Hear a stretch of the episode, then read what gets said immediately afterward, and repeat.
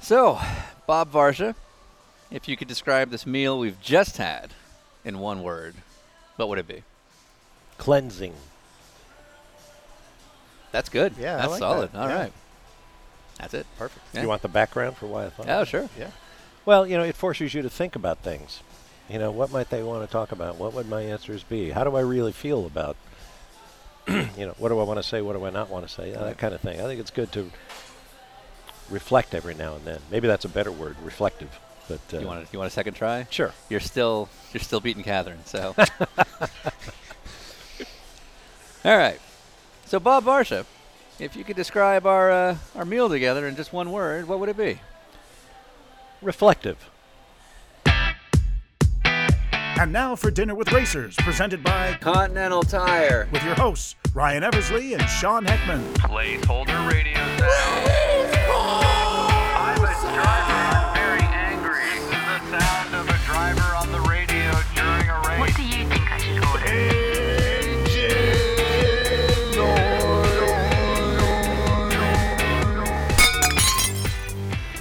Welcome to Dinner with Racers. My name is Ryan Eversley, and I'm alongside my co-host Sean Heckman. I am currently eating Pringles. so, if we sound a little punchy and tired, it's because, well, we've been in a car together for 30 days straight. I hate you so much right now. And uh, what what is the vehicle that we're in just out of This is curiosity? my Acura MDX. Interesting. Now, this Acura has a certain kind of tire on it. It's a uh, Continental tire, Huh. You know, Continental seems to be a big supporter of this. and so we like them a lot. Thank you, Continental. Uh, we have gone 8,000 miles across 20 states to have 27 different conversations over lunch, over dinner, over breakfast with people in racing team owners, drivers, media types, people outside the sport, maybe looking to get in, IndyCar, short tracks, stock cars, sports cars, you name it. We tried to cover it. All so that you, the audience, who got it for free, can still whine about it. So, speaking of people within the industry, Ryan and I were lucky enough to pack up the Acura MDX, right, That's correct. with Continental tires, Exactly. uh, and go a whole one block from where you live in Atlanta That's correct. to uh, Inman Park, where we went to uh, what was the name of the restaurant? Folk art. Folk Art. It's literally four doors away from my front door. There it is. uh, but we still got in the Acura and drove.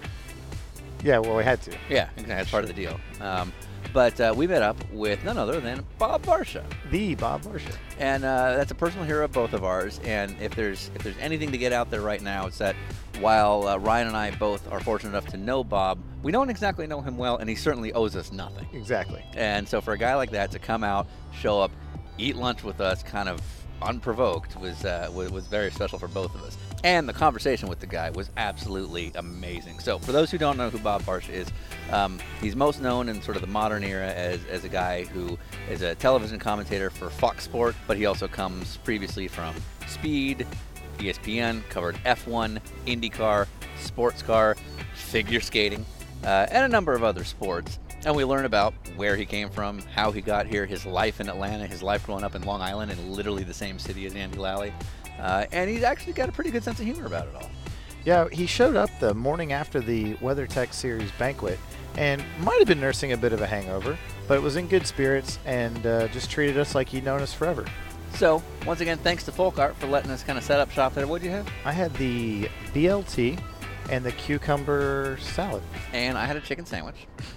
And uh, once again, thank you to Continental Tire for making this possible. All right, we're gonna start in five, four, three, two. Yeah, I'm, I'm rolling. So, yeah, now we're rolling. We're good. So, yeah, we're good to go. So, and he's going straight to the. I like I like that, That is intro. awesome. Oh, he really is. Yeah. hey. He literally just gave us like the what's up guys. Yeah, I think he just got. I think he he literally walks in, sees us, does the like half-hearted wave. And then it's like if I go to the bathroom for Yeah. an hour, they'll probably They, just leave. that'll be Dover. So Right. that's pretty Oh, much that. Looks like there's a wait. he's oh, he's got the cue. Do you think he's just drunk right now? And he's kind of. Is he a little hungover? Uh, He might. I that mean, would be fucking awesome. right. That would be the interview I'd Yeah, want to yeah, listen yeah, to. Yeah, absolutely. Um, so, oh, he's coming over. oh, here he comes, the great Bob Varsha. I don't know if you've ever spoken into a microphone before. Now these headsets are Are you not a headset guy? kind of goofy. No, I'm fine. Okay. So it was a late. So uh, you're a little knackered from the from the award ceremony. Yeah, uh, more than I expected to be, but you know, hotel rooms you've never been in before, it's hard to predict. Right. That's part of the thing is that you're you're taking our fields. Yeah, it's real life. You have to sign a waiver, by the way, in case this gets used. Um, can I get y'all something to drink? I'd like some unsweet iced tea with lemon, please. Uh, Arnold Palmer, Unsweet or sweet? unsweetened on the the tea side. My name's Allie. If Cool. y'all need anything, just let me know. Okay, Can I Alec. get a Diet Coke, Allie? Thank you. That's one of the, I find the things with uh, living in the South because you're from Long Island, right? Originally, Uh, yeah. uh, in the South, I always forget coming from California, you have to specify unsweetened Mm-hmm. iced tea. That is not so. Like when you ask for an Arnold Palmer, sometimes it is a half sweetened iced, iced tea and half lemonade. So it's literally just as much sugar as they can Yeah, it's have like in rock those lab- candy. Yeah, exactly. the thing. So, yeah, that's a that's a southern thing. yeah, but uh, anyway, so you had the the awards banquet last night, Mm-hmm. and uh, so you're are you a little beat up? Um, yeah, just a little bit. You know, it, it's it's kind of tense because you want the thing to go smoothly. right.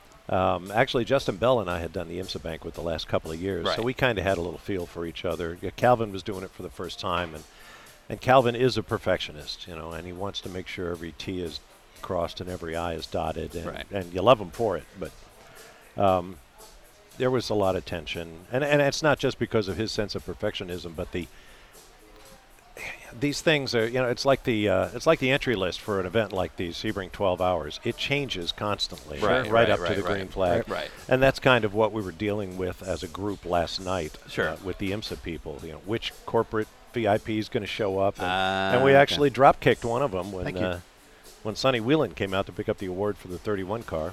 Cool. He's the Arnold Palmer. I'm the Arnold Palmer guy, and that's and that's uh, there, There we you go. go. Okay, thank you very much. you know, you just can't predict these things because a couple of guys will get backstage and say, "Oh, y- you did more than I did. You go take the award." so I turn around, it's like, "Oh, "What? Who?" Nice. So you know, there's that. So it's a little bit. So are those, I mean, is, is like an award show every bit as nerve wracking as a broadcast? Because No. in my mind, yeah, I'd say it's people you know. It's not being televised. Yeah. So Everyone's a little loosened up. Well, that's part of the fun of a broadcast, particularly a loosened up live is one way of saying it. Right. one. right. There's a certain amount of that. You know, you're among friends. Everybody knows what you're talking about. It's awards banquets are like you know. High school graduation or Sure. a wedding, you know, if you want to get married, just go down and talk to the judge. You're married, but if you Right. want to throw a party and you want to have all the bells and whistles, Neither of us and- will ever know what that means. Go on. Oh, you've never been before a judge, huh? Not for I a didn't say wedding. that. but, uh, No, it's you know it's that funny mix. You know, you wanna you wanna be um, you want everybody to have a great time. You want everybody to feel respected. Um, but you know, it's three and a half hours long. I mean, you Right. wanna you wanna have some fun with it too, Right. and that can be a little bit difficult sometimes. Humor is is hard. I mean, I I tried to have No. some fun with the James French Chris Cumming thing last night, and I I think I went one reference too far on that. I'm pretty sure I would disagree if I'd seen it. But okay. go on. That's, I, I, because I would say humor is not difficult. Humor that's acceptable is difficult. That's- that's exactly right. that's- well, there that's you part of go. the challenge, Uh, so. and you don't want to leave out part of your audience. Yeah. And a lot of those folks are, you know, spouses and significant others Sure. that just sit across from somebody for whom racing or the automobile business generally or the television business is, you know, day to day, all day, every day. And so you're probably wondering what they're mumbling about most of the time. So you Right. got to kind of include them, which is what I tried to do with the James French Chris Cumming qualifying thing. Sure. And, um, yeah, you get what you get. Did you see the uh, I did. timing and scoring? I did. I'll let you because that was y- 'Cause your creation. I was very am not proud gonna of take it. credit Uh, for what- it. How do you pronounce the middle guy's name?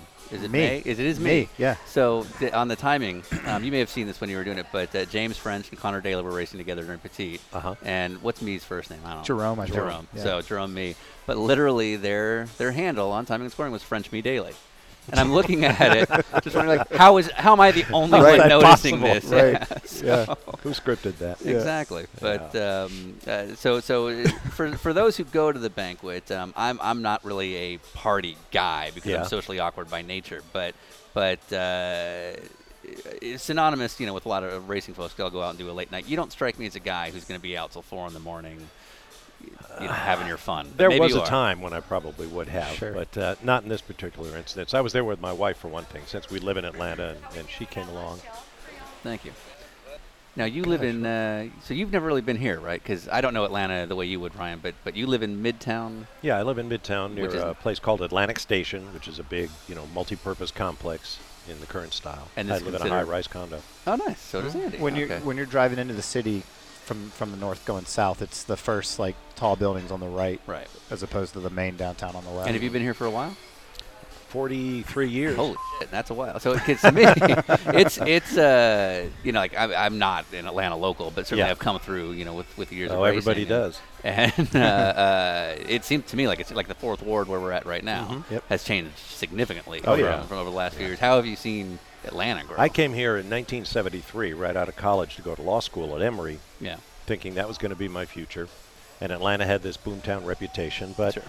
you know that was less than a decade after the, uh, the the tough times of the civil rights era, and Atlanta was still a very kind of a polarized town in a lot of way. A lot of white flight into the suburban communities. Everybody wanted to live in places like Alpharetta and Right, Roswell sure. and so on. Um, meanwhile, the black middle class was was rising, and they all sort of began developing the South Side. So Atlanta was you, know, you were a North Side or a South Sider based mainly on race. Um, there was very little in the way of downtown things to do, restaurants and that sort of thing, and that has come full circle. At least I think Yeah, uh, these absolutely. days, young people are coming back in town. A lot of these high-rise condo buildings are being built. Um, there's a vibe. There's more clubs, more nice restaurants, more things to do. Certainly the um, you know the sports teams have had their ups and downs, but there's been more ups than downs recently. So Sure. yeah, it's it's uh, it's got a much better vibe, I think, over the years. Right, and now our good buddy Andy Lally is from Long Island. You're from Long Island. I believe you guys Mm-hmm. Right. are from the same city, even right? same You're both town, yeah, Northport. yeah, boys. same hometown. same high Um, school. Yeah. When you know Lally, there's only like a few key words that kind of give up the fact that he's a Long Island guy. But you go to Long Island, and it's a whole different uh, Lally that comes out. Oh, from him. absolutely. I'm sure. And if I were to talk to you, I would have no idea. Is there a slip ever? Like, do you ever put out the? Oh couple of yeah, those? you know it's kind of your environment. My, my wife likes to tease me when we go up north. My mom is now 95, still lives in a second floor walk up in my hometown.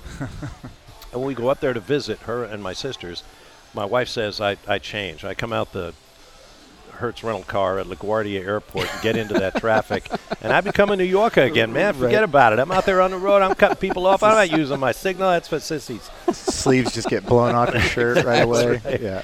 I would, uh, when I was about, I don't know, 13, 14 years old, I went to visit cousins out in California. Yeah. Had a nice time, came back home, went to college, and found myself out in California on a, on a springtime trip with the Glee Club. And spent some more Okay, time. that's our with next those- question. Okay. yeah, but go on. Yeah. Um, and, the, and one of the things my cousin said to me when they saw me again, you know, five, six years later was, You lost your accent. And I thought, What accent? I don't have any accent. That's awesome. Right? But I'm sure back in the day, you know, I talked like a kid from the island. Exactly. And uh, and I don't know how or, or whether I lost it, but apparently I have. And- right. Is your wife wife from Atlanta? Beg pardon? Is your she wife from Atlanta, yeah. Originally um, Jackson, Mississippi. Oh, But she went to high school here, lived here ever since. So Sure. yeah, she's a southerner. So she- but she she gets doesn't have a southern accent. Right. so you say. Well, Yeah. of course we are in Atlanta. You know, Yeah, this is this exactly. is not the South. This is Atlanta. Right. That's correct. That's, a correct. fair point. So Glee Club Yeah. Y- in high school or when, in high where did this school, I go? sang. Yeah. Okay. Uh, I come from a slightly musical family. My sister is a very fine actress, um, and so I got involved in that kind of stuff. I was in the band and the chorus and the orchestra. Nice. as, You as were a well ladies' as my man. running career. Yeah. Yeah. A lot of chicks in the band. Yeah. um, and I just, you know, I went to when I went to Dartmouth College up in Hanover, New Hampshire. It was all male. Right. And uh, the Glee Club sounded like a cool thing to do, so I did that. And uh, well, I actually had an ulterior motive because when I got there, it was their sesquicentennial, 250th anniversary, and so the Glee Club was a part of this big multimedia show that was going to travel the country during spring break Right. to raise money, as colleges inevitably do. And it was great fun. And we went to all these wonderful cities and met all these great people. And I rented a motorcycle in San Francisco and became sort of a You were the cool demi-legend guy at for the that. Glee I Club. was Oh, you were right, the, you were the Glee definitely. Club badass. Yeah. Absolutely. That's- that's what they absolutely. say. No helmet, just flying down the road. Almost got blown off the highway when you passed the San Francisco airport with the jets back right up to the runway. in order Nice. to take off. Reckless Robert of the Glee Club. Yeah, but I only did that one year because they, they weren't doing a tour the next year, and, and things got busier. But uh, Sure. yeah, I used to sing. So the, the the common theme I'm hearing is performance. You know, e- even even legal. You know, if, you- if you're a trial lawyer, there's a hell of a uh, performance element to that. What you're Oh, doing, sure. what you're doing, obviously with broadcasting. Absolutely. Is that kind of have you always been the guy who's in a show or doing a doing a thing on stage? Uh, I was always kind of a you know member of the chorus in the show. I wasn't any kind of a star. I actually went to high school two years ahead of me, and my older sister's class was a woman named Patty Lapone, who was a multi-time Tony Award winner, big Broadway star right now. Um, if you know anything about Broadway musical theater, you know who Patty Lapone is, and she was in high school with me, and she was always the star. Nice. Yeah, we did South. Hmm. you guys ever, Pacific have you guys and ever she met up really- to argue who's more famous now? you know, I would love to, but uh, no, and there's no question. I'd be I'd be you. punching above my weight in that argument. yeah, she's like, where's your Peabody? She's a Like, yeah. superstar. Yeah. exactly. Uh, yeah, it's funny the people you meet as you go through life. Sure. So you were like pretty accomplished runner. Mhm. When did that start? When did you pick up the running thing? Because running Um, wasn't that When popular. I found out after football, basketball, and baseball that I couldn't do anything else, so I went out for the track team, and I was That originally going to sounds be a, relatable. I wanted to be a jumper. I didn't want to train too hard, so I thought, hey, jumping, how hard can it I be? want the jacket. I don't want to have to put all the work into exactly it. Yeah, right. yeah. You go out there and jump over a bar, and You you're were a made hero. for the media. Well, and uh, it turns out I wasn't very good at that either. But uh, I blundered into a race one day. You know, it was high school track. What the heck? You know, I should jump in this race. So I got into the race, and it turns out I was pretty good at it. So you know, positive reinforcement. You get a little of that, and you try a little harder, and you get some more results, and the process continues. And and by the end of high school, if I may say so, I was a pretty accomplished runner. Went to college, ran you know three seasons of cross country, indoor and outdoor track um, and made all Ivy and figured at the end of college that that was going to be the end of that. But I happened to move to Atlanta, and here's one of those strange coincidences of life again. I, I fell in with a bunch of guys here who were about my age, and we were all training, and I thought, well, what the heck? I'll just keep doing it. Right. right. And this through was that- it. Emory. That, Yeah. yeah. Uh, yeah, I was at Emory living in the neighborhood, and I fell in with a bunch of guys from the Atlanta Track Club Okay. and uh, including uh, an old high school buddy who came down and we shared an apartment because he was in architecture school over at Georgia Tech. And so we ran and you know drank beer and had a great old time. And um, I wound up going to the Olympic trials in 1976. I had matured. I hadn't trained myself into you know a broken down Hulk through high school and college. Um, so I still had something to, to show for it, and um, had a great trials in '76. Just missed the Montreal Games team Jeez. did less well in 1980 uh, in the, uh, but it wouldn't have mattered anyway. That was the Moscow Games that nobody went to Sure. from- from the United States. Um, and so I w- became, you know, pretty well known in the Atlanta running scene. Became the first executive director of the Atlanta Track Club, which was booming at that time. This is the late 70s. Jimmy Right. Fix had just written, you know, one of the first books about running your way to perfect health and died at 44 or whatever it was. Great book. through no fault of his own. um, a- and and so I organized this event, our biggest event. We do a million events all year round, but the big one is every July 4th, the Peachtree Road Race. Yep. The Atlanta Journal Constitution Big deal Peachtree here. Road Race. Really big deal here. I'll yeah, take now your word for it. We get 65,000 people running down Peachtree Street Wow. on a hot, humid 4th of July morning. Oh. Sounds so fun. That's Yeah, right. in fact, well, uh, it's it's uh, the stories I could tell you about that. When I was the executive director, you know, about a, a guy who had died and was going to be buried in his Peachtree Road Race T-shirt, and uh, after we have to close it off for the the applications for safety reasons, I get guys trying to cheat their way in. You know, one guy tried to Mm, pencil kidding. in a, a stamp on his envelope with his entry form and his check in it to try to convince me that he actually did mail it before the deadline. And I, I looked Wow. at it and I, I took a you know an eraser to it and the whole thing just smeared. and I Couldn't said, he just show up and sneak under a barrier and run with everybody, or is it you got to "Absolutely, have he the bid? could," But you know, but for legal reasons and liability and all that kind of stuff, we have to be meticulous. oh, I about it. understand that. So anyway, uh, I've never wanted to exercise that bad um, to cheat my way into it. Yeah, absolutely. like, so you're gonna, it's going to be humid. I would have gone the other way. You Exactly. know, like, hey guys, look how fast I ran. I wrote it down. now you see, you, you you're the guy who gives race drivers a bad name because you hear all these sports That, commentators. there's saying, plenty of reasons, by the way, for that. That, that has nothing to do with running. well, I'm looking Racing forward to a drivers- new side of it. "Yeah, "You're not an athlete if I do it sitting down." right, right. So anyway, I, I, I, I sort of rotated out of that job because I thought I was going to be a big time attorney, and um, lo and behold, I get a phone call from Turner Broadcasting. They wanted to, to shoot the race live. They wanted Yeah. to do a Fourth of July thing, and somehow they got my name as a guy who who knew all about the race. So I did the job uh, with a veteran Atlanta sportscaster named Bob Neal, who showed up in the typical announcer garb with the blue blazer and the razor sharp haircut and gray flannel slacks, and I was there in my Is that where you got the hair thing from? Was uh, yeah, probably in reaction there too. Uh, Okay. I- I'm still trying to piss off my late father. I think. is the reason for that. Um, Go and on. now my son has long hair, and I can't say a single Yeah, word you're about paying it. the Right, price. Yeah. right. But So go on. I show up in my window pane plaid three piece suit with hair down to my shoulders and this really bad Jeff Gordon style mustache. Is- does a photo of this exist, by the way? I Because if certainly it hope doesn't, we're not. going to find it. I didn't So, know there was a mustache involved. Oh, I I'm live excited in about terror. this. I long am hair, stark. mustache. The ladies Wow. didn't stand a chance. I live in Yeah. fear that some of these pictures are going to turn up someday. But I figure it's like the early Super Bowl, you know, that all the networks shot and nobody kept any videotape of. There is no broadcast. We have resources. We have ways. well, okay. All right, go on. Well, hopefully, you know, my Peachtree Road Race broadcast is somewhere with Super Bowl one and two because they, they no Right. longer exist. right. Uh, so I did it, and you know, we shook hands, and I said, "Great," and went off to my life. And about six weeks later, I got a call from Turner asking me if I wanted to audition for a part-time job in news.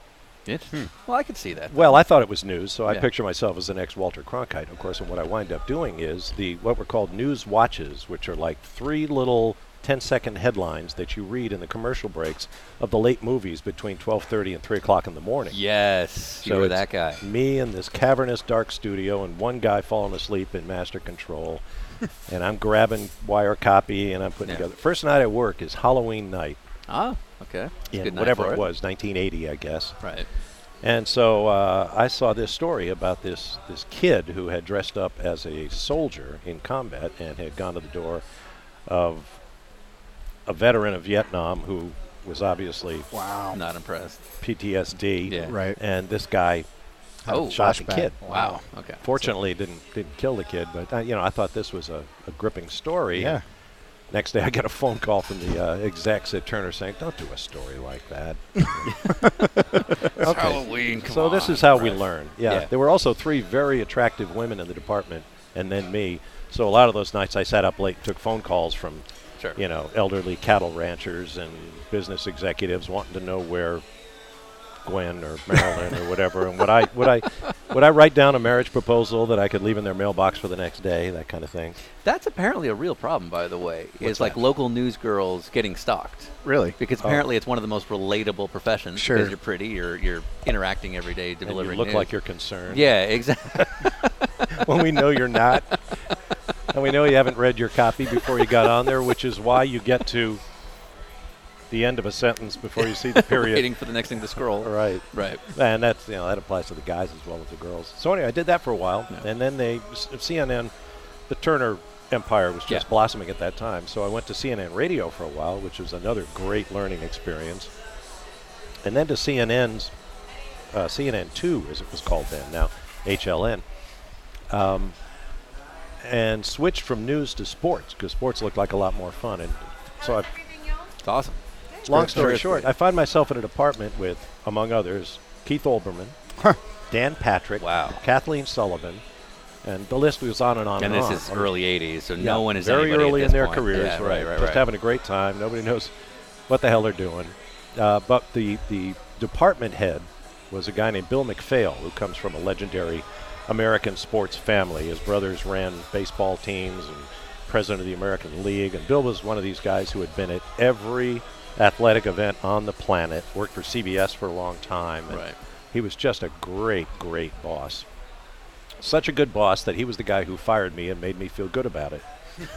Because he could do that, you know, he could he could come in and say, "Look, you know, you're Sure. not going to work here anymore, but you're really good at this. You can do this. If you need a recommendation, and on and on and on." And so, you know, going to lunch with Bill became sort of a euphemism for "You're out of here, dude." Right. This is and the uh, it's and that it's not befell you, me. it's me. Yeah, right. Okay.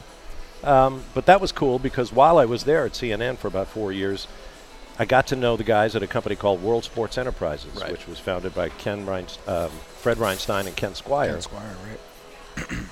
And they decided they wanted to put this program on the air called Motor Week Illustrated, the first motorsports anthology show with Dave Despain and a whole bunch of other names you'd recognize now. But they, they would shoot the show as a donut. They'd shoot the show on Wednesday with all the highlights of the previous weekend action Yeah. and use features and whatever they want, but they would always leave a hole in the middle because the show would air on Saturday night, and you, So you wanna had to have the include breaking, right, yeah. whatever had just happened that weekend. So they needed a guy on the inside, and I auditioned for that job, and I actually beat out Brad Nessler for that job. If you know that name, Brad's a Can't say I big E do. star with ESPN doing football and basketball. Okay. Huh. Yeah. So they Great needed somebody guy. who was quick on their feet, the ability to improv, and just sort of go with here's what's going on right now. Yeah, and I think that had the advantage I had over Brad is that I was working at Turner at the time. Yeah, Brad was sure. sort of a freelancer. I was so working. you were a at- known entity. So I did it, and I got to know those guys. And so when I got FIFO'd at CNN, I went across the street to uh, to the guys at Motorweek Illustrated and said, "Is there a full time gig here?" And they said, "Yeah, come on." Working out of a trailer in the parking lot at Turner Broadcasting. Nice. So uh, off we went. Did you have pressure from your parents to go the lawyer route, or was that something you came up with on your No, own? that was something I pretty much decided I wanted to do. Those were the Vietnam years, and so I'm trying to figure out. My draft number was four. you guys are probably too young to remember the draft But we're, I numbers. know what it is. Okay. But yeah, I yeah. read about it on Wikipedia. Yeah, I missed out on the. Uh, but we had about a four hundred dollar bonus pool in the dormitory. Everybody threw in five bucks when they held the drawing because we were all about the same age. And Yeah. the Low man was going to get all the money, and I missed by one. So that was kind of the story of my life. Um, so anyway, I, I looked at. Didn't want to go to vet school. Didn't want to go to business school. You know, what am I going to do? sure. Uh, so I took the, the, the law SATs. and So, did pretty so well basically, at if you it. had a secondary school, you still managed to not. So, like going to law school or medical school, that secondary school would keep you out of. Uh, yeah, the draft. I was the last class to get a student deferment. Okay. Yeah, because my my question or my interest is that you went from a law degree Mm-hmm. to, to practicing to then completely switching careers Yeah. Mm-hmm. to commentary, and a lot of people spend so much time focusing on what Yeah. that career is going to be that you then basically just changed. Yeah. You know, with no formal background in it. Yeah, and that was hard on my dad because he Right. really liked the idea of me being a lawyer. Sure. um, as dads and moms will tend to do. Um, Not right. But the, the TV, Can't relate at all. the TV gig was. Uh, have you got one of those in your background?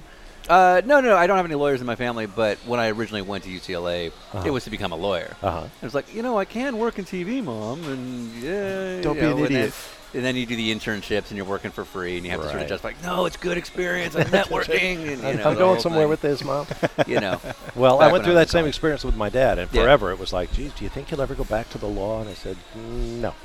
Yeah. Um, and then uh, finally, you know, it, you, you've advanced to a certain point in your career, and pretty soon my dad's friends are calling saying, "Hey, I saw your your son Bob on the show the other day." I was like- So now he's just Yeah, it proud changes as hell. everything. He's It's like, amazing "Oh, how all of a that's sudden my when you- son, the TV guy. Yeah, Right, I remember the right. first time my name showed up on the credits of Crossing Jordan on NBC, Uh-huh. and the whole world changed as far as like how supportive it had all been up until then. So Right. I can understand. He's a this, but star. Yeah, uh, yeah, so for a while I tried doing law and the TV thing while that was developing. yeah, Um, but finally I just, you know, had to make a decision Yeah. for a lot of different reasons. And I did. I decided to go with the TV thing.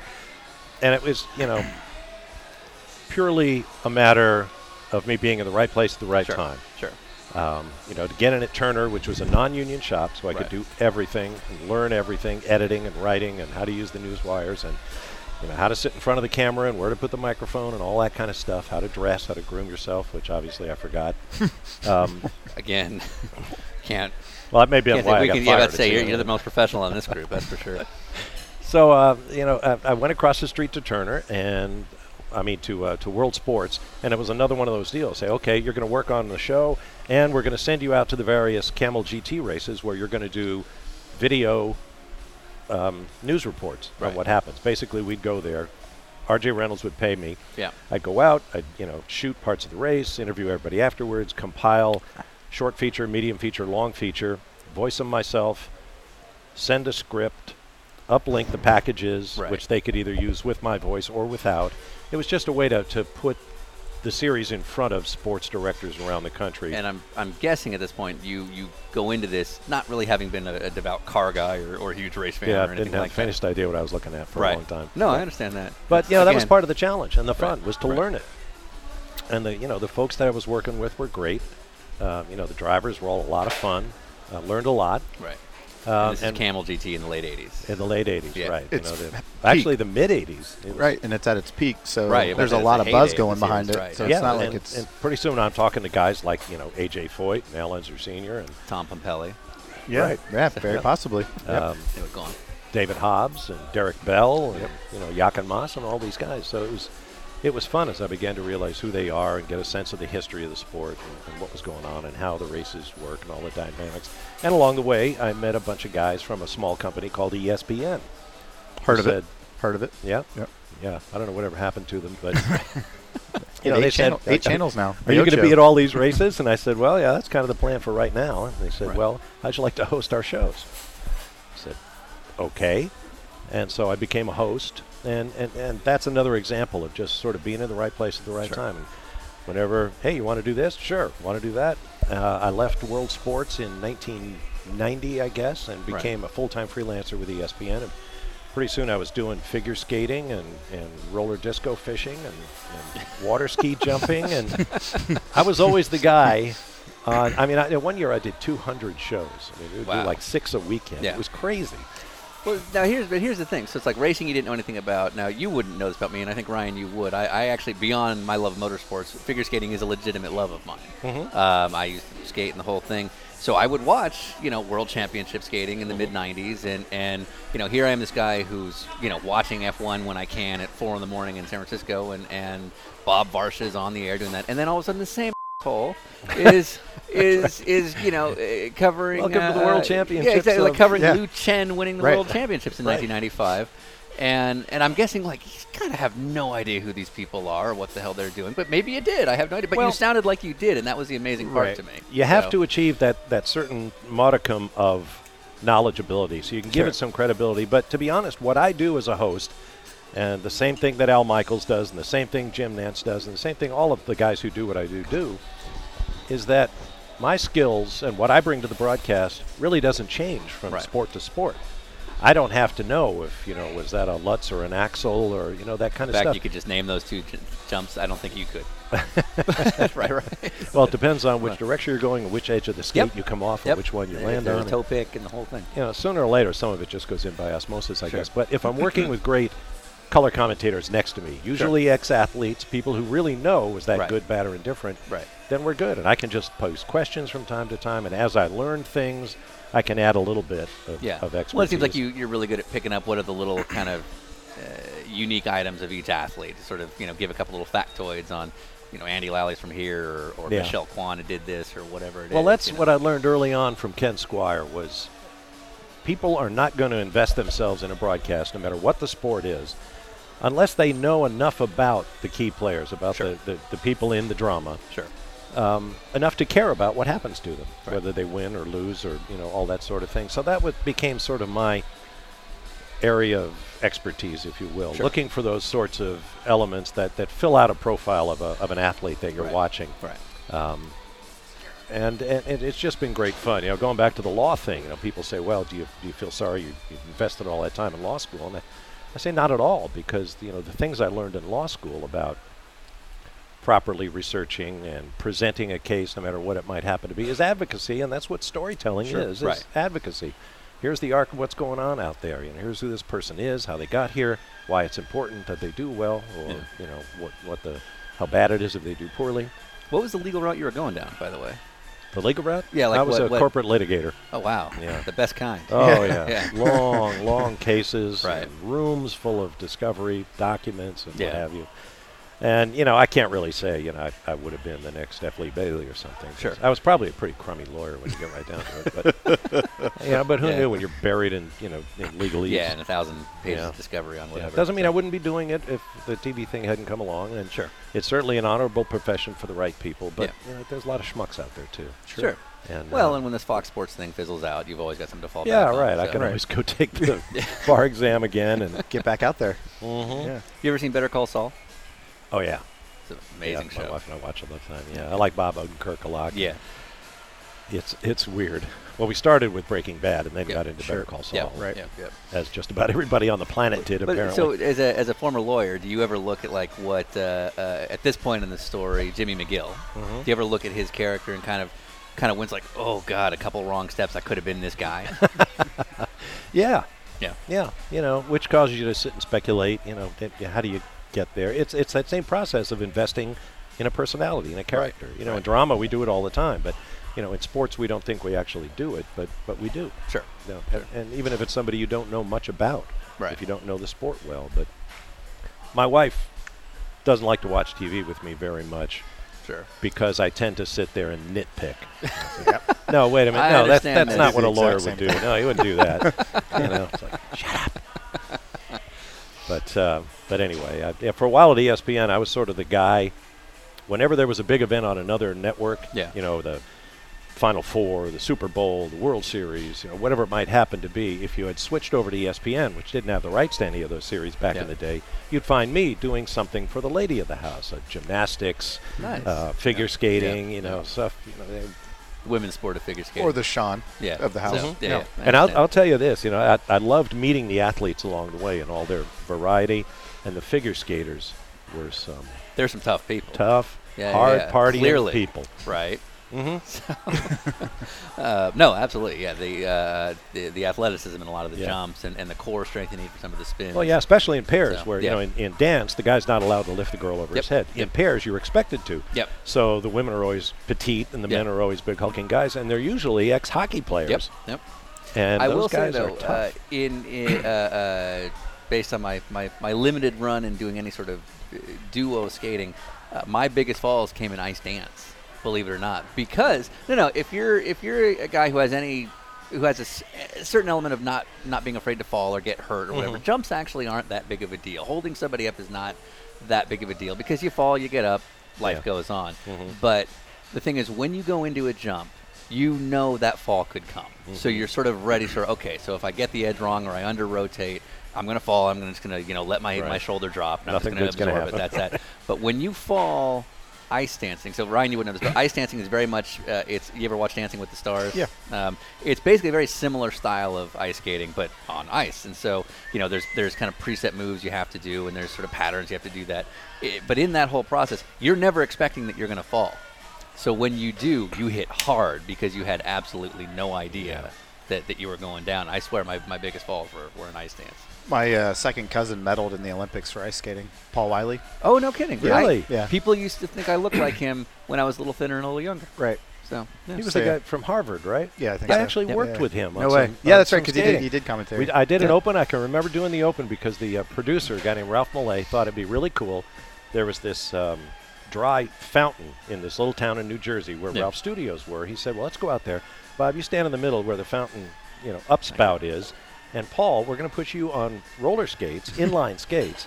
And so I'm standing in the middle opening the show, and Paul is, you know, Doing going his around thing, me right, like right, the ball right. at the end of the string. Yeah, and it was- Right. Yeah, he God, I was. A, remember that he like was yesterday. 1992. He was the big surprise Yeah. because he kind of came in. There were three men that went in 1992. It was Christopher Bowman, Todd Eldridge, Mm-hmm. and Paul Wiley. Yeah, I actually know all this, believe it or not. and Christopher Bowman was the big Good hot for you. skater, and and uh, uh, he had a lot of demons he had to chase, and and uh, he showed up just completely fizzled out. Todd Eldridge fizzled out, and this random kind of third guy they sent over um, showed up out of nowhere. Mm-hmm. Ivy and leaguer, was- too. Yeah, Ooh, exactly. Oh right, God. right. and he was, you know, he just barely missed out on winning. He got the silver, and a lot of people thought he got screwed because Right. he was literally of the men who went through in '92, the only one who didn't fall. Right. It's just he ran a more conservative program than than the guy. What was who the guy's won. name that won? Victor Petrenko. Petrenko. That's right. Yep. Yeah, yeah. We're Yeah. all we watched every single you know Yeah. thing that was Every on. It single was little cool. nuance, Yeah. so- Victor. Yep. Yeah. Glad we finally got figure skating in our racing podcast. There you go. Well, I was and I just- can say one of the highlights of my broadcast career was having done a show out in Long Beach, California, and sitting having drinks with Katarina Bitt. Ah, Oh, well, yeah. that's there's worse people to have a figured drink with. This is so. Right. That's pretty good. This is as good as it It's gets. going all Yeah. right. Before you were married, of course. Maybe.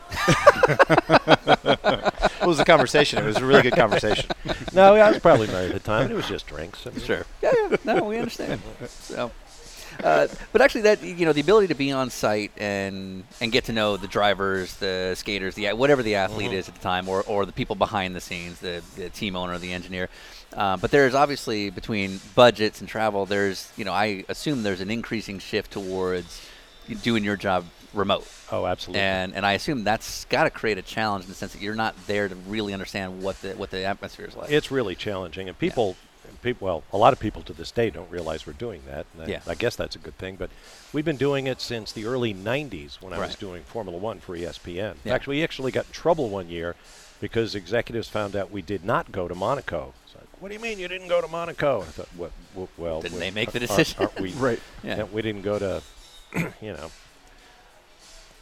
South Africa. Why would we not go to Monaco? right. anyway, the um, a lot of the networks do it now. It is the business model. NBC, I guess, does a lot of the Olympics from remote. Sure. Somebody told me E ESPN is doing things like college basketball remotely. Oh, which wow. has got to be really tough, I would think, Sure, unless you yeah. have a really big screen. Um, But uh, yeah, it's it's a different way to do television, and it helps if you've actually been there. You know, we traveled yeah, the world for sure. a long time. E Sure. ESPN was, I think, the only network that went to all the races for years and years. Um, so tracks like Silverstone and Monaco and, and Monza and Spa-Francorchamps, I've been there. I know those tracks and Right. I can speak to them. The more recent ones like Shanghai and Malaysia, uh, my Australian Grand Prix was Adelaide, not yeah, Melbourne. Not Melbourne, sure. So that is a little bit more difficult. And then there's, as you say, the human side of it. We can actually sit and talk to people and, you know, Yeah. kind of react off of them and ask a follow up question. Yeah. Right. And they see that you're legit, you're here, Right. that you're supporting the sport, you're not looking under and it rocks. gives you the for- intel beyond the Right. press release. They Right. could- yeah. sure. Exactly. Um, you know, you get better answers from people, and you get better information, and that leads to a better broadcast. But it's the business model we work with now, so you you do the best you can. Where were you in uh, Imola '94? Was that- in the basement in Bristol, Connecticut. It were. So, did you have any sense? Uh, for those who don't know, we're we're uh, Senna's accident. Right. Did you have any sense of how? Because there's a difference between being at a track and hearing the quiet. Yeah. Versus being in a booth and. kinda Well, get a you know, sense. it goes back to having a good color commentator with you. Um, and I had Derek Daly for that broadcast. Yeah. And Derek, like most racers, looked and said, it's not nope. good. Yeah. no, Yeah. that's not good. Um, and then, you know, we all eventually learned the, the horrible truth. A lot of people tend to forget there was a whole lot more horrible truth that weekend Yep. with Ratzenberger Yeah. killed. Barrichello. Uh, and we all almost Blackson. lost Ruben Yeah. Barrichello Yeah. after his huge accident. Uh, we had a an accident got at the start. injured, Pedro yeah. Lamy ran into the back of J.J. That's Leto, right. and a wheel went in the stands and Yeah. hit some people. And then Michele Alboreto plowed into some of his mechanics in the pit lane during I a remember stop. that. It was just terrible weekend. Let's go home. Yeah. Right. In fact, at E ESPN, Chris Fowler, who's now a big star there doing um, game day for college football. Well, two stories. Uh, one, we met a very big time Sports Center anchor who came in. And one of the beauties of being in Bristol was that we had all of the news gathering capabilities. It was better than being at the racetrack, frankly, because they, Sure. they were sort of on lockdown and they weren't learning anything. But we had, you know, this worldwide collection of satellite feeds and whatnot. And so one of their announcers uh, came in to start his day doing football, looks around and sees all these racing th- shots and Yeah. Senna and ambulances and all that kind of stuff and says, What's going on? And Derek Daly says he told him, Well, this you know, really famous race driver was killed in an accident in Europe. And, and the anchor looked at him and said, Yeah, who cares? Oh wow. To True Derek story. Daly.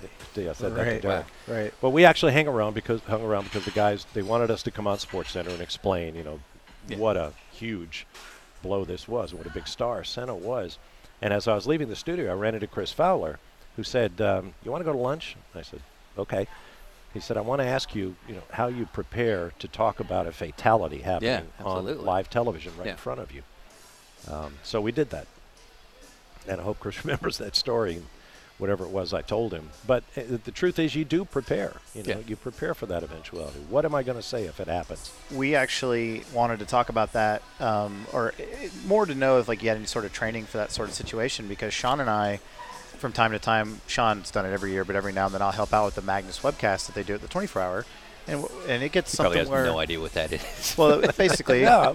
for people that are Aware of listening it. that don't, uh, Magnus Racing has a live webcast in their pit, pit Yep. box. They bring in drivers and guests from other teams, Mm-hmm.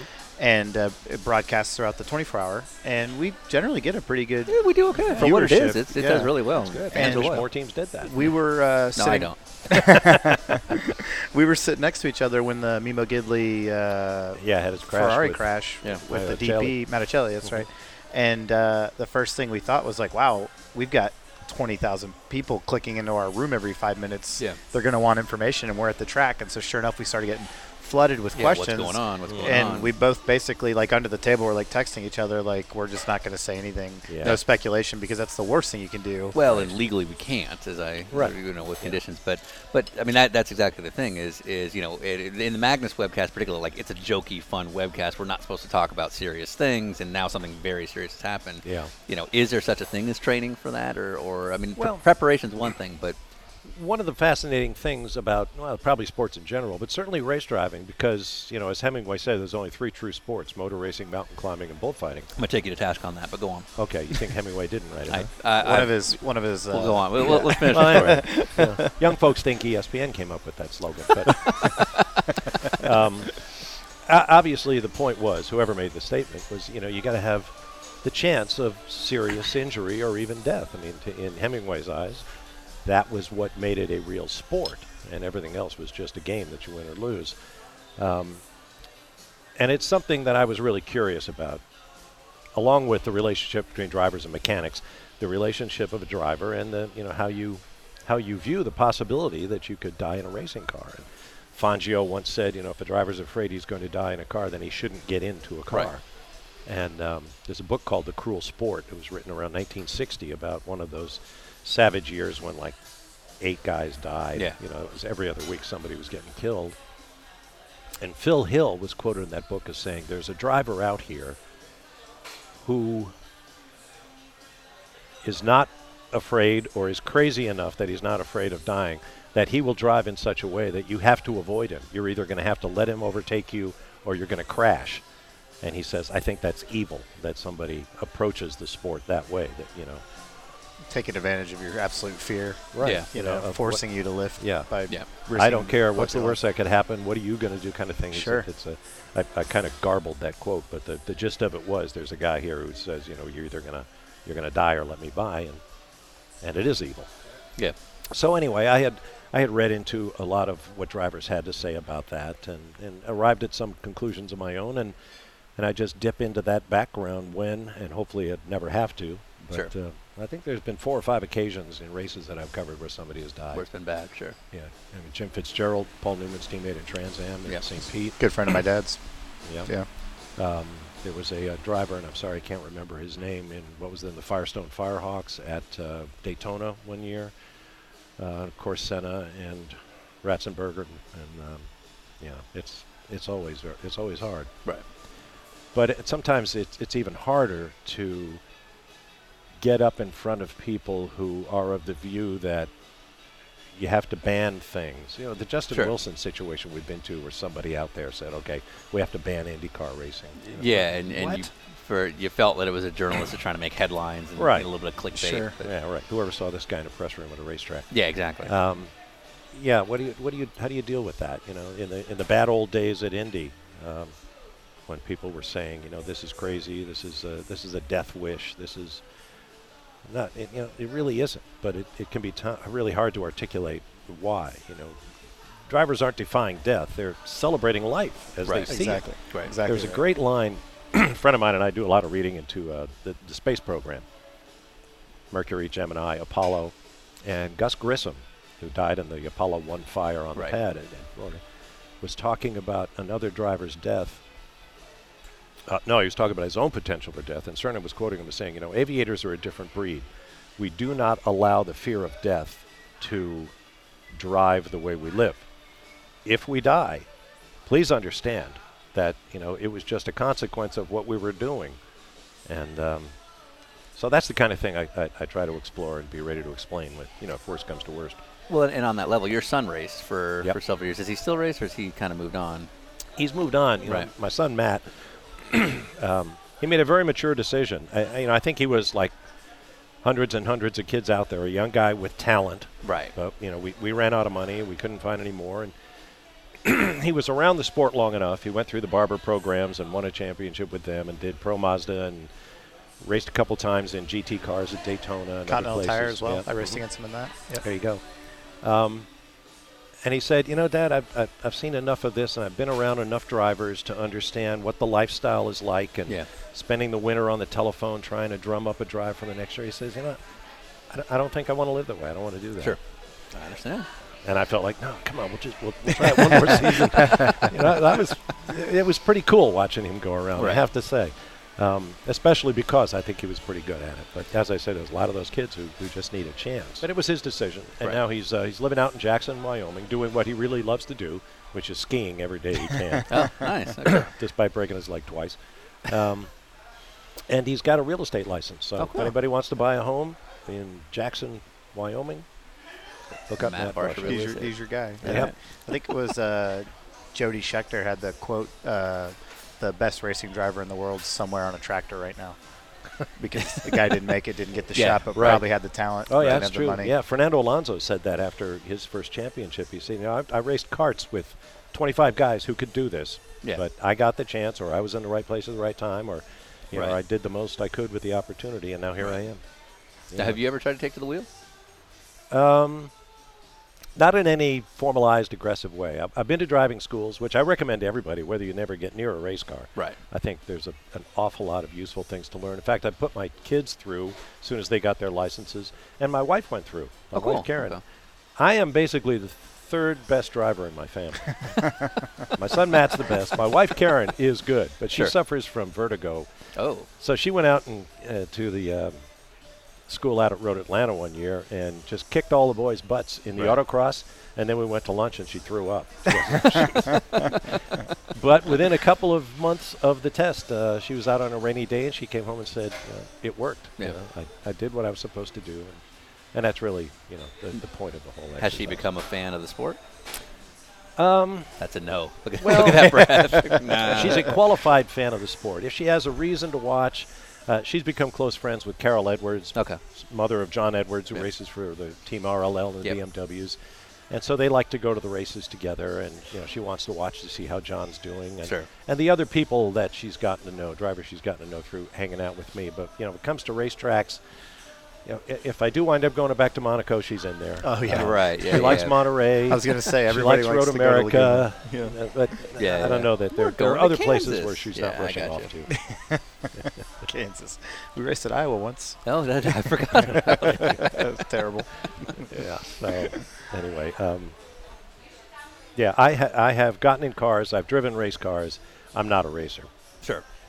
I understand that. Uh, I I was able to figure that out right away. Although you know I didn't have the the racer's advantage of being the professional driver who knows if you wrecks the car, he just walks away from it. You know, I'm I figure out how am I going to pay for this. Right. Yeah, that's a few of us. But I will say it's it's it's the best stress reliever in the world is, is doing a track day. I mean, if Sure. you're into cars at all, going out and driving around and you know and really focusing with the kind of uh, intensity that you need to is just is just really exhilarating. Right. A lot of fun. How do you think the sport has changed um, from late '80s to now? I mean, obviously safety has taken strides, but uh, you know we seem to see a big, to me, a big cultural shift uh, way towards safety.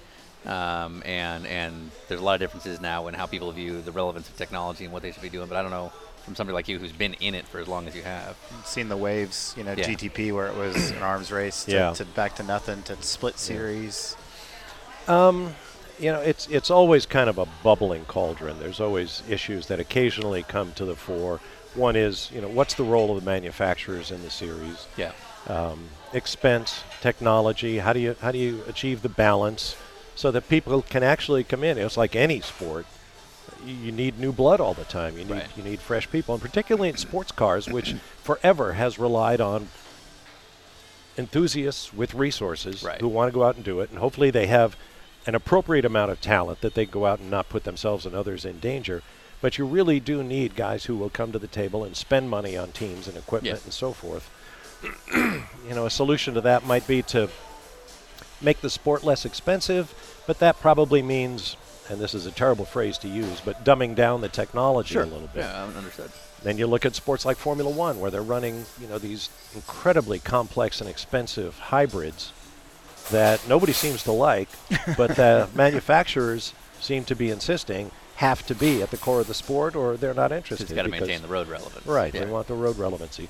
Yeah. So, um, you know, these are these are tough issues to deal with. And I was sitting actually at the IMSA banquet last night, thinking, you know, the job that Scott Atherton and his staff have to do in terms of manufacturer teams, pro-am driver lineups, you know, technology. How much is too much? Right. Um, Now, like a professional journalist, you answered that question without actually answering it, Okay. which is awesome. No, no, I give you credit. for but I that. did it without Um, thinking. So, It's on autopilot right Um, now. But uh, and I'm not asking for an opinion, but do Mm-hmm. you see rule change shifts or or a, or a culture in the sport kind of move towards this direction or a new formula coming out in a couple of years in whatever the series?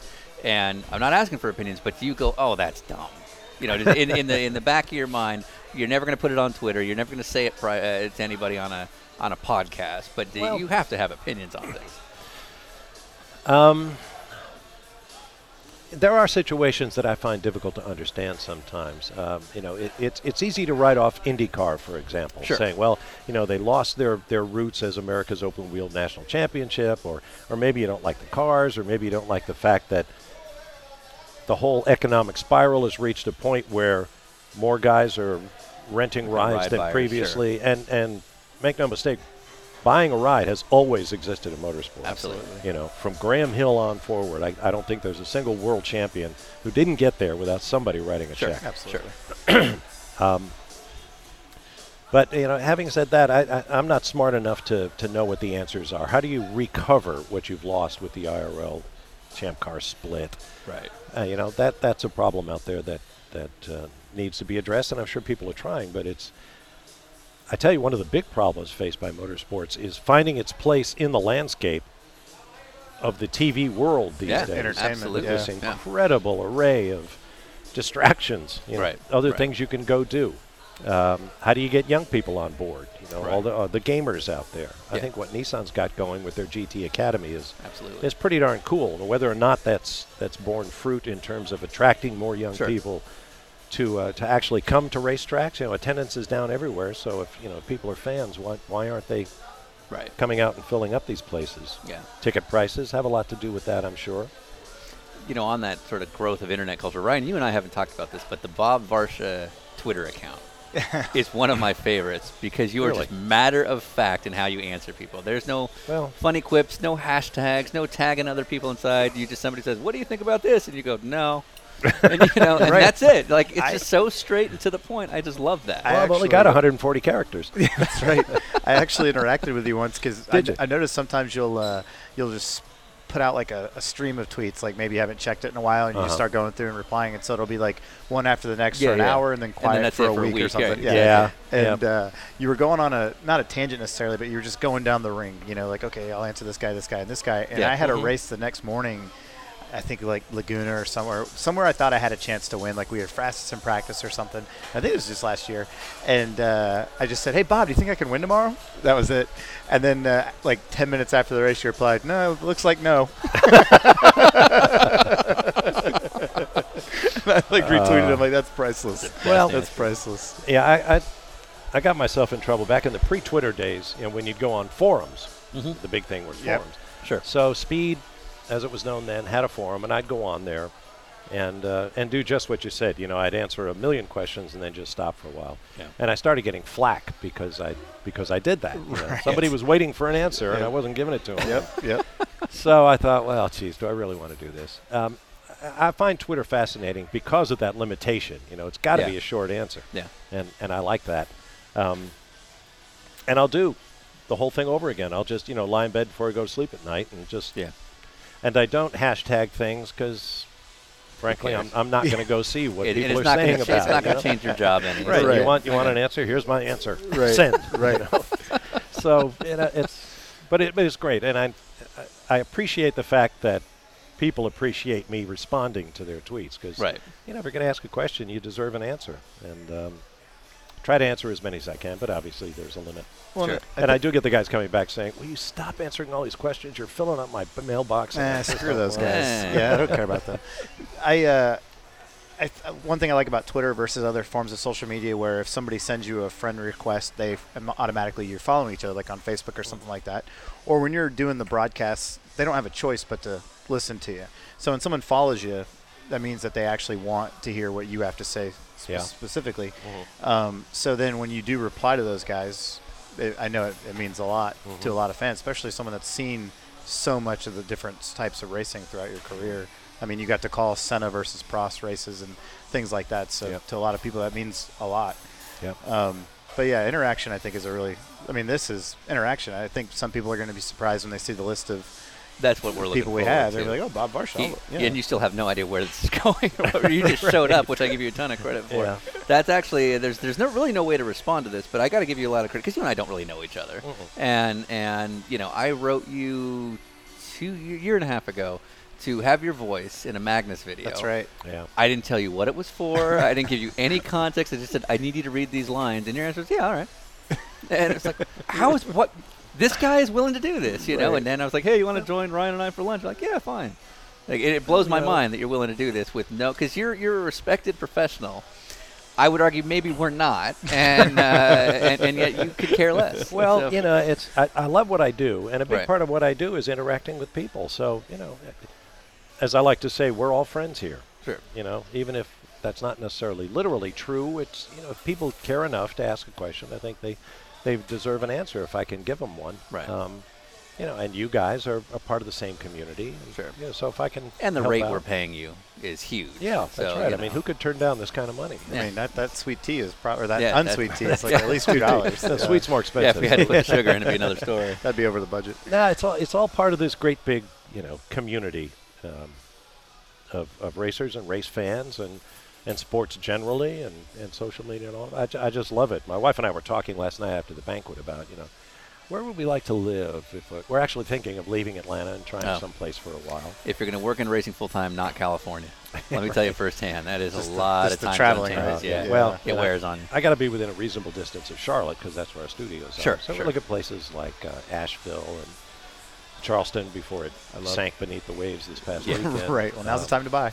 Beaufort, South Carolina. Right, exactly. you can have that mud hole over there. But I really feel for those folks. But um, yeah, so you know, it's it's time to stretch. But I just can't see myself ever quote unquote retiring. Yeah. I'd I'd go nuts. Right, You know, right, I'm going right. to do this as long as I can because it's great fun, and I love the travel, and I love the people I get to deal with. I'd like to do more different sports again. Yeah. Um, which is uh, an appeal I've, I've Well, now sent that we to Los see- Angeles a number of times. and it's now that we see fallen on deaf ears. motorsports kind of, you know, mar- motorsports has kind of gone back to being with larger networks, NBC Mm-hmm. Sports, Fox Sports, in your case. Um, do you see that opportunity kind of burgeoning? Like you're starting to do the Barrett Jackson stuff, which isn't really sport, um, but it's it's at least away from the track side stuff that Mm-hmm. you're, you're used to doing. Uh, do- is that is that opportunity down the road that you might be able to do more sports again? I wish I knew.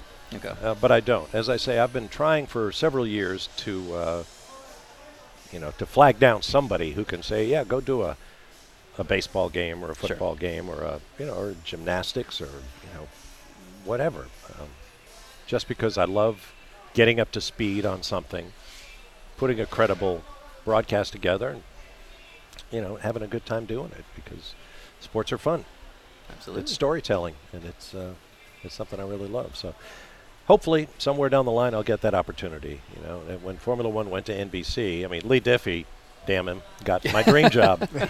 Lee's a good buddy and he's doing a great job, but that was my dream job. You know, Sure. doing some Olympic sports, which is where I came from originally. Right. And uh, and doing you know open wheel motorsports and motorsports of all sorts. I mean, Well, it's- the, the, I mean, great. you have good chemistry. with seems like every all of your booth mates, so to speak. But that Mm-hmm. Steve Matchett, David Hobbs chemistry you guys have, to me, seems unbeatable. Uh, and nothing against uh, uh, Lee, of course, but Mm-hmm. but uh, how does that achieve? Like, is it just the fact that you guys are three personalities who kind of understand each other?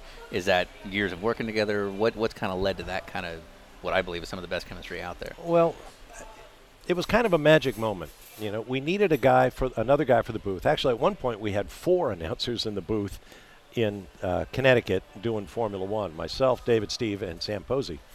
Um, Steve was hired by our vice president of production, Frank Wilson, who had read his books. It was, gosh, what year would it have been? The mid 90s we had the 24 hours of Le Mans and the Canadian Grand Prix taking place on the same weekend, and we Okay. were short announcers. David was going to be sent off to do Le Mans because Sure, that's that's, his what he first knows, love. sure. And he and Sam were going to Le Mans, and I was going to work in the studio, and they needed somebody next to me. So Frank, on a whim, you know, knew this guy who was an ex-mechanic You who probably just left Benetton. At this seemed time, so, articulate. yeah. and then and called him up, and Steve said, "Yeah, I'll do that." So Steve came in, and and we had a good broadcast, and then David came back, and we had this, I don't know if you want to call it luck, this instant chemistry because Dave was the driver. Right. And instead of having another driver in there, you now You had a mechanic, so to you sort of got both foil sides him, of the right, street. So yeah. I give Steve all the credit in the world for pioneering that role of the mechanic in the booth that Yeah. we, we see often now on, on broadcast. Sure, But sure. he was really the first guy who came up there and uh, and made that work. You know, taking a whole different perspective. You know, and it, whether it was in fun, you drivers were all a bunch of prima donnas. Right. You don't know anything about the car. Let me tell you about the car. Um, it, it just really worked. Right. And, and it was one of those those magic times, and I'll be forever grateful for having that time together. And it's probably not repeatable at this point, but you never know.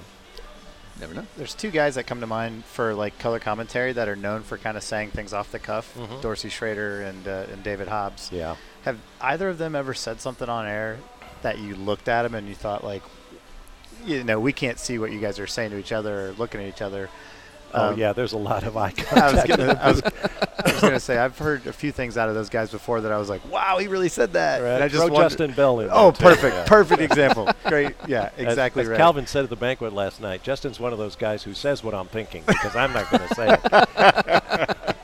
um, exactly. well, I mean, there's obviously things that you that really shouldn't be said for whatever reason, just because they're not appropriate for television. Dorsey, of course, was famous for his malaprops. You know, you see that tree behind the tree and all that kind of thing. Uh, David is famous for his, you know, his his incredibly spot-on expressions. That's not a Yeah. real world word, but you know exactly what he's saying when he talks about the clag, Clag. on Yeah. the racetrack. Yeah. Um, you know, and uh, what's a shemazel, and, uh, you know, that there kind was- of thing. I think in Oxford it was I think it was Spa '98 with with all the rain, everybody piles up, and Mm-hmm. Ricardo Rosset just comes flying full speed into everybody, and just out of nowhere you hear, "Well, not much between the ears for that boy."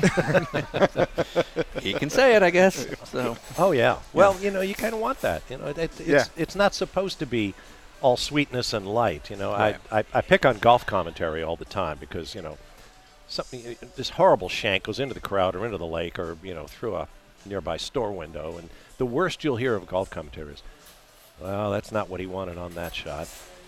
right. Right.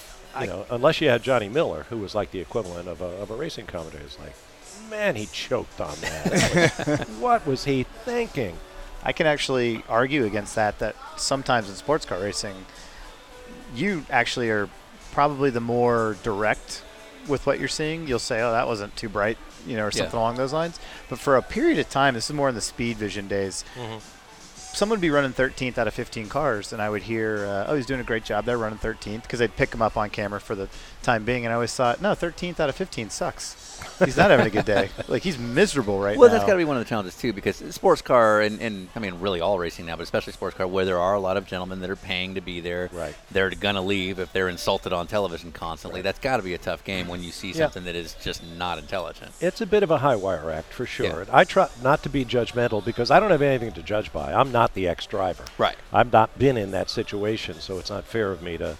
Yeah, you don't have to be a chicken to judge an omelet, but by the same token, you know, I, I try not to go there. I I like to be descriptive, you know, and, and try to sometimes maybe state the obvious, but Right. um, you know, again, I have the color commentators who can explain kinda do that. exactly what just happened. Right. Uh, But there are so many of those sorts of things in a broadcast. Uh, y- you want to you want the newbies to feel like they belong, so there's certain Sure. things you have to explain to them. And then there's the sophisticated end of the fan scale where they, they know everything already, maybe no more than you do about it. Right. And so you want to give them what they need without boring them to death. Sure. I, I Right, used to by get a lot race line. of flack because we we describe the Formula One qualifying process in every qualifying in every show broadcast. Sure. and I would I would get emails and tweets like, "Why do you have to go through the protocol every time?" well, because a lot of folks might be tuning in who have no idea don't what know. they're looking Sure. Mm-hmm. at. So Sure. again, it's you know that's a bit of a of a high wire act. You want to be entertaining, you know, you want to tell stories, and it's it's kind of a mentally draining process from- from time to time. Especially, you know, I tell people they ask, you know, what races do you like to call? I like a good race. Right. The good races are easy to call because you know stuff is happening. Yeah, you know, yeah. and it all means something. The really hard races to call are the boring ones. Sure. Because that's when your mind starts to wander and you're scratching for something to talk about. You start saying stupid things. and, Right. Right. Um, That's so that just can- everyday life for us. Those, that, those are the races where they're like doing a great job at 13th. yeah, that- now I get it. Yeah. Yeah, like Robin Miller says, if I hear one more time that we had a good top 20 car today, it's gonna- it's going to drive me nuts. But that's why you need those kinds of personalities, like sure. him, like Dorsey, like Yeah. David, like Justin. Justin, for sure. Uh, you need a variety of personalities and people who take different positions on things. And Right. There's nothing wrong with a good argument every now and then. Right. We actually worked with Justin Bell a couple of years ago.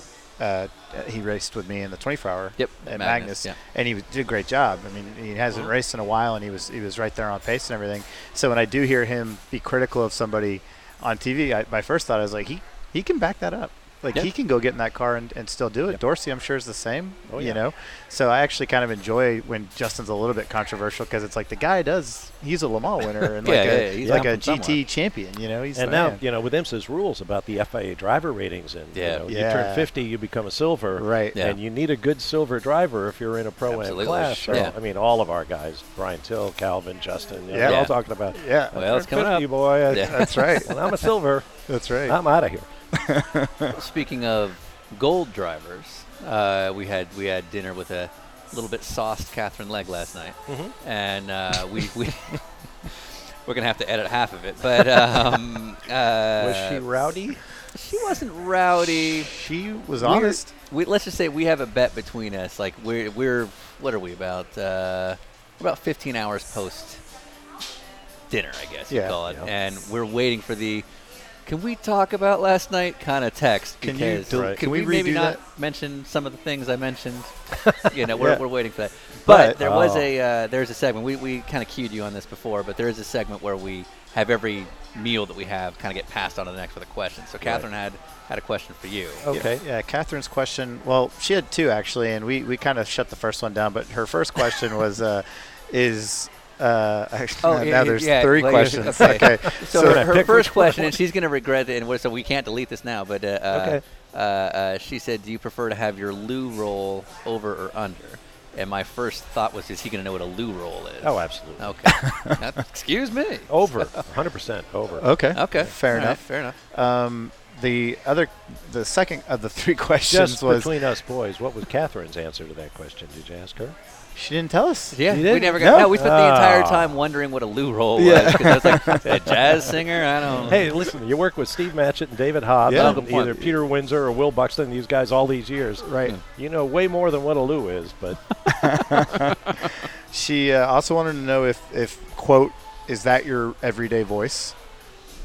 yep, Yeah, that's the one we shut We down. kinda We're had like, a I'm feeling, pretty yeah. sure. Yeah. Yeah. I don't think he's faking I it. wouldn't know how to change my voice. Yeah. Right. Not having been through broadcast school, Right. um, you know, I get letters from young people all the time. How do I get a start in television? They say, well, my job kind of found me, so I don't, Sure. I don't Yeah. quite know what to tell you except start at the bottom. And do you, you think know, that would if you if you and not that you really set out to be a broadcaster Mm-hmm. but knowing how saturated broadcasting is now between a million cable channels and internet feeds uh, do you think if you'd gone to Emory in the year 2015, do you think that same path could have found you in the way it did?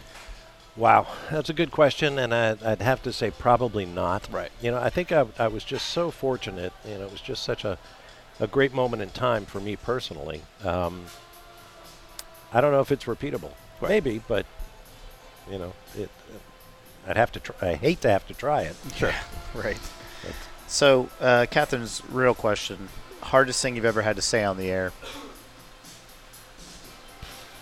We uh, Um, we thought maybe a situation, you know, Yeah. versus like just a one thing you or, couldn't get or out, just the name Marcus Winkelhoff? right, or something along those lines, like Winky. The hardest thing in terms of difficulty actually saying it, or you know, like Senna's dead, or Let's go situational, like toughest thing. Gosh. Um, you know, I, I, I, I- I really can't think of something offhand because part of my job is is being ready and willing to you know to say whatever needs to be said at a given moment. Uh, and aside from the, the, the horrifying reality of a fatality, um, I- I, I can't really think of something that was ever really difficult for me to say on the air, except uh, you know, Formula One has a new home on another network next year, and I'm not going there, so that was pretty tough. That'll be a good one. I managed not to cry doing that, but um, uh, you know that would probably be it. Saying goodbye to Formula One, which is ironic because it had left me once before too at E Right. ESPN, right. and I chased it to speed. But um, yeah, I'd, I'd I'd have to go with that. Um, I, I will admit to having enough ego that I that I take pride in in being ready, willing, and able to address anything Sure. um, on the air, especially when the microphone's not turned on. So in that same uh, segment, we're going to move into your question, and our uh, next interview is going to be Bo Barfield, who's uh, former chief steward at IndyCar, currently at IMSA. Yep. If you had one question for Bo, what would you come up with? What is the one thing television does or television announcers do that drives you crazy?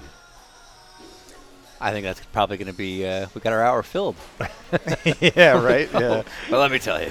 Yeah. So- Well, it's uh, Now, do you guys know each other? I mean, I don't know how much between, like, Oh, say, yeah. the Yeah. officials team and the broadcast team, how much interaction. yeah. there We is. meet with uh, with Bo and uh, and Paul Walters and Yeah. uh, and some usually some other IMSA officials every race weekend. Right. Talk about you know whatever we have questions about, whether it's how the racetrack's going to set up or what specific rules and you know go zones and you know Yeah. pit pit in and out and all that kind of stuff. So Yeah. yeah. we usually spend between half hour and an hour chatting about one thing or another.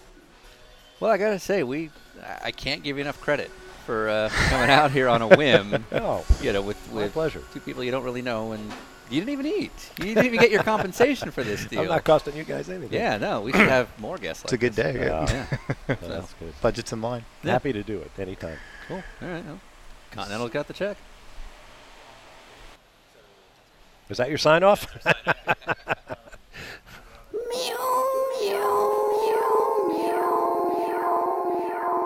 I'm finished. The sounds of Bob Varsha. I uh, I honestly can't give that guy enough credit for sort of what a willing participant he's been in in a number of things we've done together. So uh, kudos to Bob. Thanks again for that. Uh, continuing our tradition of closing out these conversations with uh, bands that we like and friends of ours, uh, we're going to turn our attentions to an old buddy of mine, Anthony Lax, uh, who's in a band called Stony Spring out here in Los Angeles. Uh, Stony Springs got a couple of albums out now on iTunes. Uh, real cool, kind of fun sound to them. Uh, we'll probably play a couple of their tracks over uh, over the series. Uh, but the first one I want to play is a song called Jobs. It's actually on an old album of theirs, but uh, still a good one. You can check them out on iTunes. Again, it's Stony Spring. Stony Spring, available on iTunes. Here's a sample.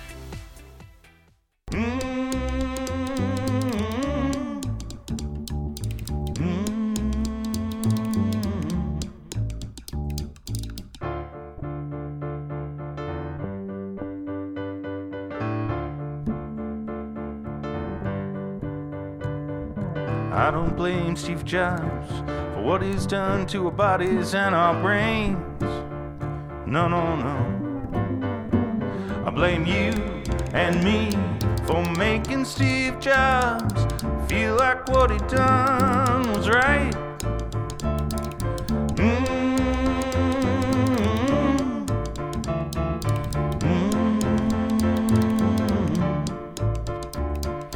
I don't blame Steve Jobs for what he's done to our planet and our workers and our slaves. You know, everything we've done since 1982 was wrong. And Steve Jobs just a puppeteer in a turtleneck. And I don't blame Steve Jobs for turning rock and roll into a store at the mall. I blame you and me for accepting the seduction of being normal.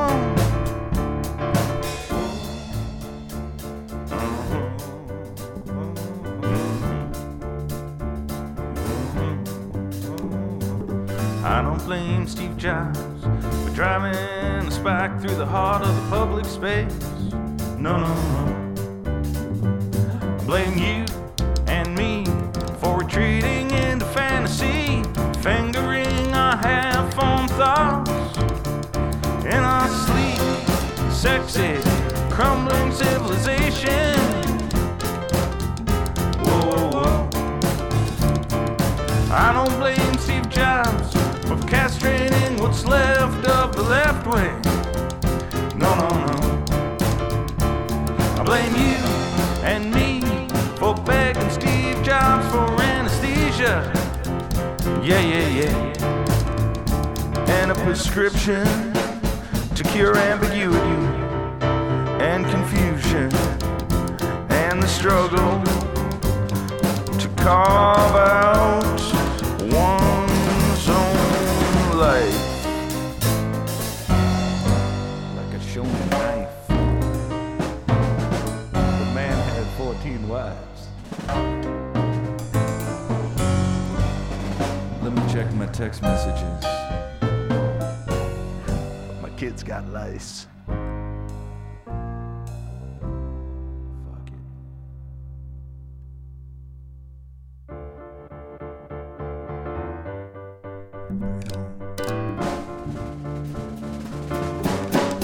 I don't blame Steve Jobs for making us timid and defeat. No, no, no. I blame you and me for paying Steve Jobs to turn those sins into a lifestyle. Whoa,